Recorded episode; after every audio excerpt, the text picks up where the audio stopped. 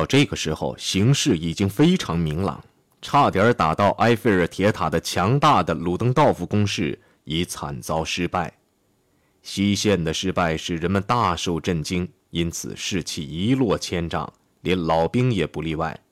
兵车和休驾车士兵的秩序大乱，军官们不得不朝窗外开枪。在每个车站，士兵们四散奔逃，试图维持军纪的军官们遭石块和手榴弹的袭击。列车两侧用粉笔写满了诸如“我们不是为德国荣誉而战，而是为百万富翁而战”的革命口号。希特勒获铁十字勋章后第四天，联军在亚眠附近冒着大雾发动反攻，突破了德军阵线。鲁登道夫向前线派出一名参谋，并立即向被突破地区派出预备队。当增援部队向前线运动时，退却的士兵向他们高声怒骂：“骗子们，你们在延长战争！”鲁登道夫写道：“这天。”是这次战争中德军的凶日，德皇悲伤而镇定地对此作出反应，说：“我们只能得出一个结论：我们已经山穷水尽了，必须结束战争。”几天后，鲁登道夫和兴登堡与威廉在温泉议事。当德皇下令让外交大臣开始和谈时，兴登堡抗议说：“德军仍占领大片敌人领土。”鲁登道夫则激动地宣称，必须在国内加强纪律，同时还应在犹太青年中强行征兵，因为迄今为止他们还没有多少人入伍。在国内面临叛乱、前线即将崩溃的情况下，希特勒更常与人争论，并大谈特谈赤色分子如何进行欺骗。然而，希特勒的声音却被后备部队的抱怨声所淹没。据施密特说，在这样的时刻，希特勒变得怒不可遏，常厉声高喊说：“战争败就败在和平主义者和退缩者手里。”一天，有个见习军官说：“再继续战争是蠢举。”他竟遭希特勒的袭击，两个人拳脚相加，最后在受了不少惩罚后，希特勒击败了对手。施密特回忆说：“打那时以后，新来者都鄙视他，但我们这些老同志却更加喜欢他了。”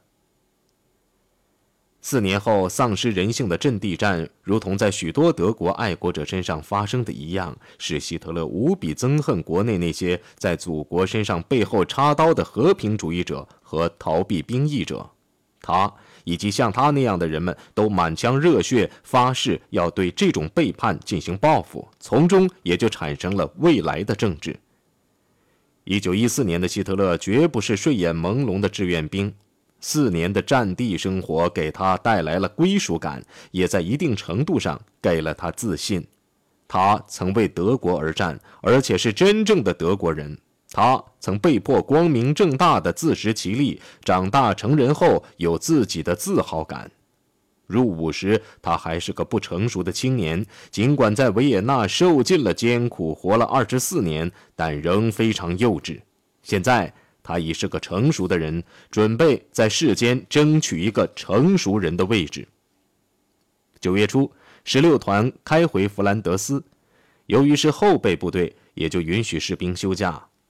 希特勒与一名叫阿伦特的同伴一同回到柏林，在首都不断增长的不满情绪肯定使他厌恶。希特勒也在西皮塔尔老家住了几天。在他回团后几个星期，十六团第三次开进了伊普列斯的下方，第三次出没在科明尼斯附近的野地和山间。十月十四号，在威尔维克村附近，希特勒受毒气进攻而双眼失明。不久，视力得到恢复，但在十一月九号听到德国即将投降的消息时，他的视力得而复失。此后几天，他听到许多声音和看见了幻影。在比利时中毒的当天，阿道夫·希特勒对犹太人的恐惧和仇恨究竟有多大多深，这是无法了解的。然而，在此后一年，对犹太人的仇恨成为他生活中公开的主导力量。在这个时期中，希特勒不过是成千上万对犹太人和赤色分子产生恐惧的爱国者之一。最近几个月来，马克思主义者鼓动的起义此起彼伏，令人丧胆，威胁着德国人生活的结构。有意思的是，革命恰好是在希特勒患毒气后遗症的时候开始的。在他乘伤员列车东行时，那也就是十月六号，巴登的亲王梅克斯，也就是德国的新任总理大臣，收到了伍德罗·威尔逊总统的一份照会。照会要求，除非废除德皇威廉，否则美国不予签订停战协定。这便加速了德国军方的瓦解。两周之后，正当舰队受命出海时，叛乱公开爆发了。六艘战舰抗议，在基尔叛乱爆发后，水手们洗劫了军火库和短武器橱柜，并占领了该市的大部分。在某兵营，有个伙夫竟然建立了基尔水手苏维埃。在港的舰只仅有一艘没有升起革命红旗，士兵抓军官，扯掉他们的肩章，将他们送进监狱。十一月七号，慕尼黑爆发了另一次起义。这次起义是由一个身材矮小且上了年纪的犹太人库尔特·埃斯纳领导的。这个人常懒散地戴一顶大黑帽，帽子虽大，却遮不住他那一头乱发。他衣冠不整，富有浪漫色彩，是扔炸弹的赤色分子的活典型。因为在战时组织罢工之故，他已经在狱中蹲了九个月。时间已经到了黄昏，包括许多士兵在内的革命者都已经占领了慕尼黑的所有军事要冲。身在惠特尔巴赫宫的路德维希三世被迫乘车出逃，在市南，车子跑出了路旁，翻进了一块土豆地里。这是巴伐利亚君主的恰如其分的结局。当晚，一卡车一卡车举着红旗的人们有声有色地从市内经过。埃斯纳的手下人占领了铁路和政府大楼，谁也没有反抗。叛乱分子在战界据点架机枪时，在场的警察把头一转，视而不见。慕尼黑的市民第二天一早醒来，便发现他们的巴伐利亚已经变成了共和国，革命已经来临，是德国式的，且没费多少气力，也没有多大伤亡。人民以同一精神接受了他们的命运，没有出现暴力的反应。慕尼黑人闷闷不乐地等待着，有秩序进行革命的火焰在全德国自行点燃。在弗里德里希市，卓别林工厂的工人们组成了代表会。斯图加特地区的工人们，包括丹姆勒大型汽车工厂的工人在内，举行了罢工。在与埃斯纳提相同观点的社会主义者领导下，他们提出了类似的要求。在法兰克福，水手也举行了起义。在卡塞尔，整个卫戍部队，包括一名指挥官在内，一枪未放便叛乱成功。在科隆，仅放了数枪，拥有四万五千名士兵的卫戍部队变成了赤色分子，但市内的秩序却很快得到恢复。在汉诺威，当局虽然曾命令部队动武，文官叛乱获得成功，士兵们加入了叛乱阵线。在杜塞尔多夫，在莱比锡，在马格德堡，情况都是一样的。在德国全境，一个个政府都被工人或士兵代表会接管，面临垮台。后来到十一月九号，德皇宣布退位，国家权力落入温和的社会主义者手中。他的领导人是埃尔伯特。这是一八七一年一月十八号在法国的凡尔赛宫静厅中宣布普鲁士国王威廉一世，也就是威廉二世的祖父，为德国的首任皇帝而建立的日耳曼帝国的结束。这事也表明一个时代的终结。早在四十八年前，俾斯麦实现了其梦想，统一了德国，为德国和德国人树立了新的形象。一夜之间，东普鲁士地主和大工业家安全赖以存在的基础倒塌了。一夜之间，随着帝国国旗的降落，大多数德国人爱国而保守的生活赖以存在的政治哲学也土崩瓦解了。也许德国人最大的震动还是在于埃尔伯特登上了总理大臣的宝座。仅仅一天，霍亨佐伦家族的统治便化为乌有，而平民中的一员竟取得了发号施令权。这怎么可能发生呢？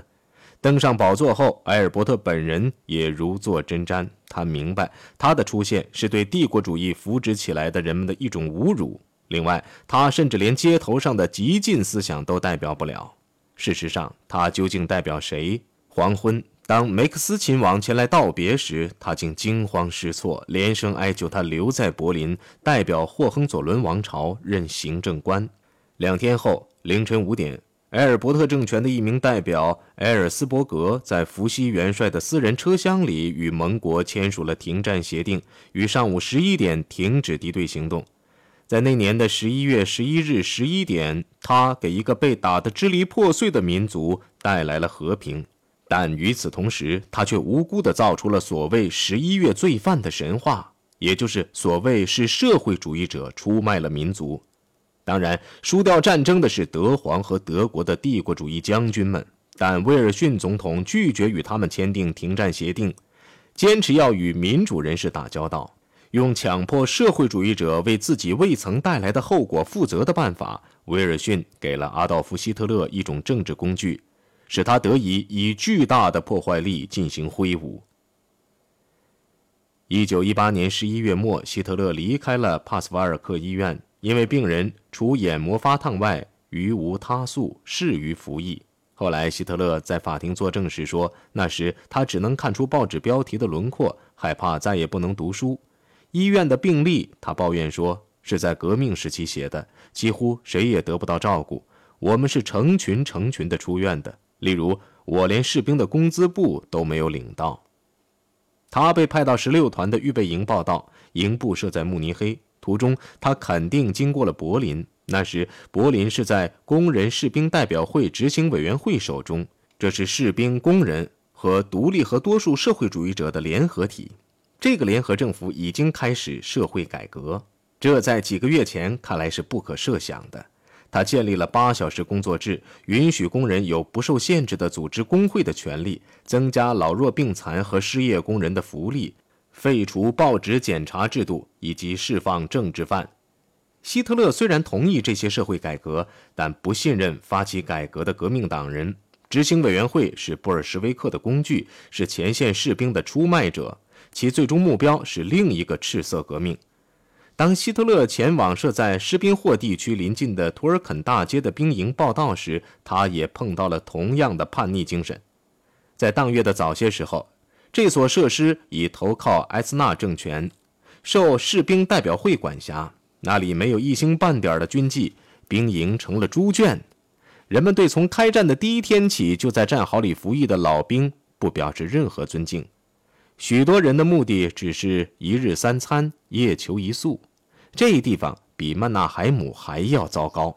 特别令希特勒泱泱不快的是委员们的行为，他们的活动全都令我反感。我立即决定尽快离开这个地方。幸好他发现了一个对那个地方同样厌恶的老战友。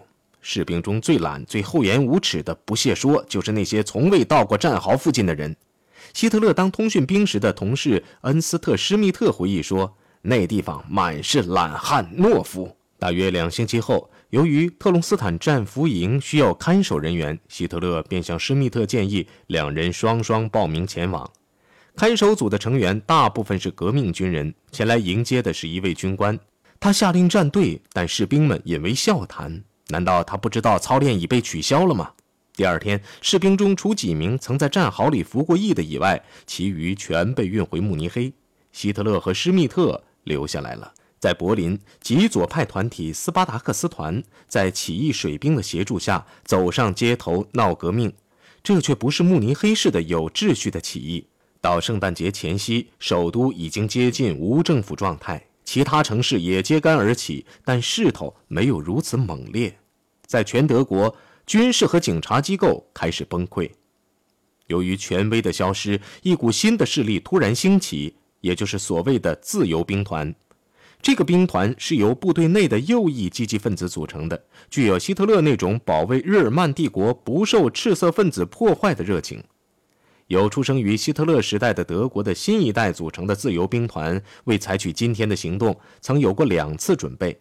其一是战前的青年运动。也就是所谓的候鸟运动，这些年轻人常穿起五光十色的衣服，到处游逛，以寻求新的生活方式。他们大都来自富裕阶层，鄙视从他们中产生出来的自由资产阶级社会。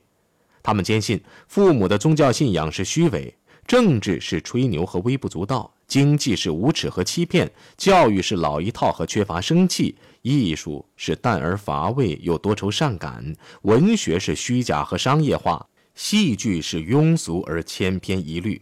他们认为家庭生活约束了人，且不真诚。他们也认为两性关系，不管是婚内婚外，贯穿着虚伪。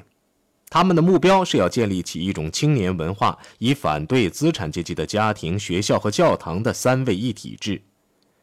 这些年轻人常围着篝火席地而坐，在一个首领指挥下高唱自由战士之歌。有时，他们或无言地注视着篝火，以寻找林中信息；或倾听某同伴朗读尼采或斯特潘乔治著作中的激动人心的段落，诸如。人民与至高无上的智慧渴望着人行动。也许在你的杀人犯中端坐了多年，在你的狱中昏睡多年的某个人就会一跃而起，完成这一行动。他们靠神秘主义而昌盛，在理想主义驱使下渴望行动，任何一种行动。行动，他们在大战中找到了。也许这就是他们。与希特勒一样坚信祖国的事业之正义性的原因，战场生活使官兵的关系更加密切，形成一种共患难同流血的手足之情。士兵们对领导他们进行交手搏斗的人佩服得五体投地。对他们而言，他不是指挥官，而是元首，而他们是他的同志。他们对他盲从，如果有必要，可以跟他下地狱。他们一同在前线缔造了迄今为止德国尚不存在的民主关系，几英里长的战线与世隔绝，事实上成了以火焰做墙的修道院。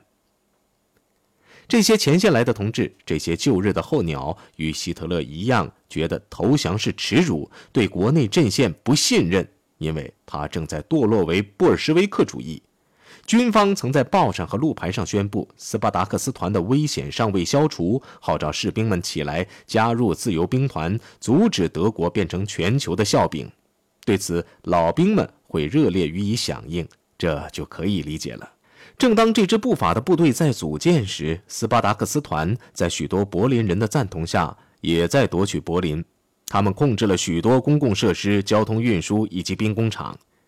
一九一九年一月三号。处在绝望中的埃尔伯特政权解除了警察局长的职务，原因是他同情斯巴达克斯团，不久前还支持水兵叛乱。此时已公开承认自己是共产党的斯巴达克斯团，为了进行报复，公开号召革命。柏林的工人热烈响应这一号召。六号上午，二十万身背武器、打着红旗的工人从亚历山大广场出发，向迪埃尔加登集结。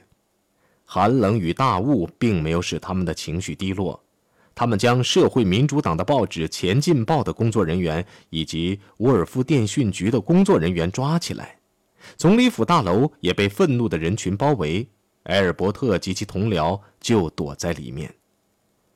到了第二天上午，共产党人已端坐在布兰登堡大门上的雕像旁，在文特登林登，在科尼西大街，在萨洛登伯格大街。他们的步枪已是铺天盖地，除了有战略意义的火车站已经被占领外，政府印刷大楼和波佐酿酒厂也被占领。不到二十四小时，市内主要建筑物仍在政府手中的已是寥寥无几了。如果不是自由兵团干预，柏林最终是全德国，恐怕已陷入共产党之手。不到一周，部队从城外开来，将赤色分子的抵抗中心一一粉碎。斯巴达克斯团的领导人，包括身材娇小的红色玫瑰罗莎·卢森堡在内，被捕并惨遭杀害。在红色玫瑰死后四天，新共和国举行了首次全国选举。那天是星期天，天气晴朗而寒冷。自德国有史以来，妇女首次被允许参加选举。在三千五百万选民中，三千万人为国民议会的四百二十三名候选人投了票。结果虽然令人惊奇，但在意料之中。表面上假装不要，实则希望霍亨佐伦卷土重来的两个右派政党得到了约百分之十五的席位，赞同实行共和的两个中间派政党与埃尔伯特的社会主义多数派一样，得到了百分之四十的席位，极左派独立社会主义者仅得到百分之七的席位。选举的结果既是反革命的胜利，也是赞成共和的胜利。它注定是社交性质的，因为刀枪林立的柏林不安全，首都西南一百五十英里外的魏玛变成了国民议会的所在地。这个选择有文化上的原因，也有地理上的原因。因为魏玛是歌德、席勒和李斯特的故乡。二月六号，国民议会在新国立剧院举行会议。会议没有霍亨佐伦王朝开会的那种豪华气派和仪式，没有乐队，没有马队，也没有耀眼的制服。五天后。一个工作政府成立了，埃尔伯特凭多数选票被任命为帝国的第一任总统。他任命了一个总理大臣，由总理大臣组阁，由意志坚强的诺斯克任国防大臣。这是最有意义的选择。这意味着自由兵团在魏玛共和国的支持下将开始活动，并继续保卫国家，不致使它赤化和产生暴乱。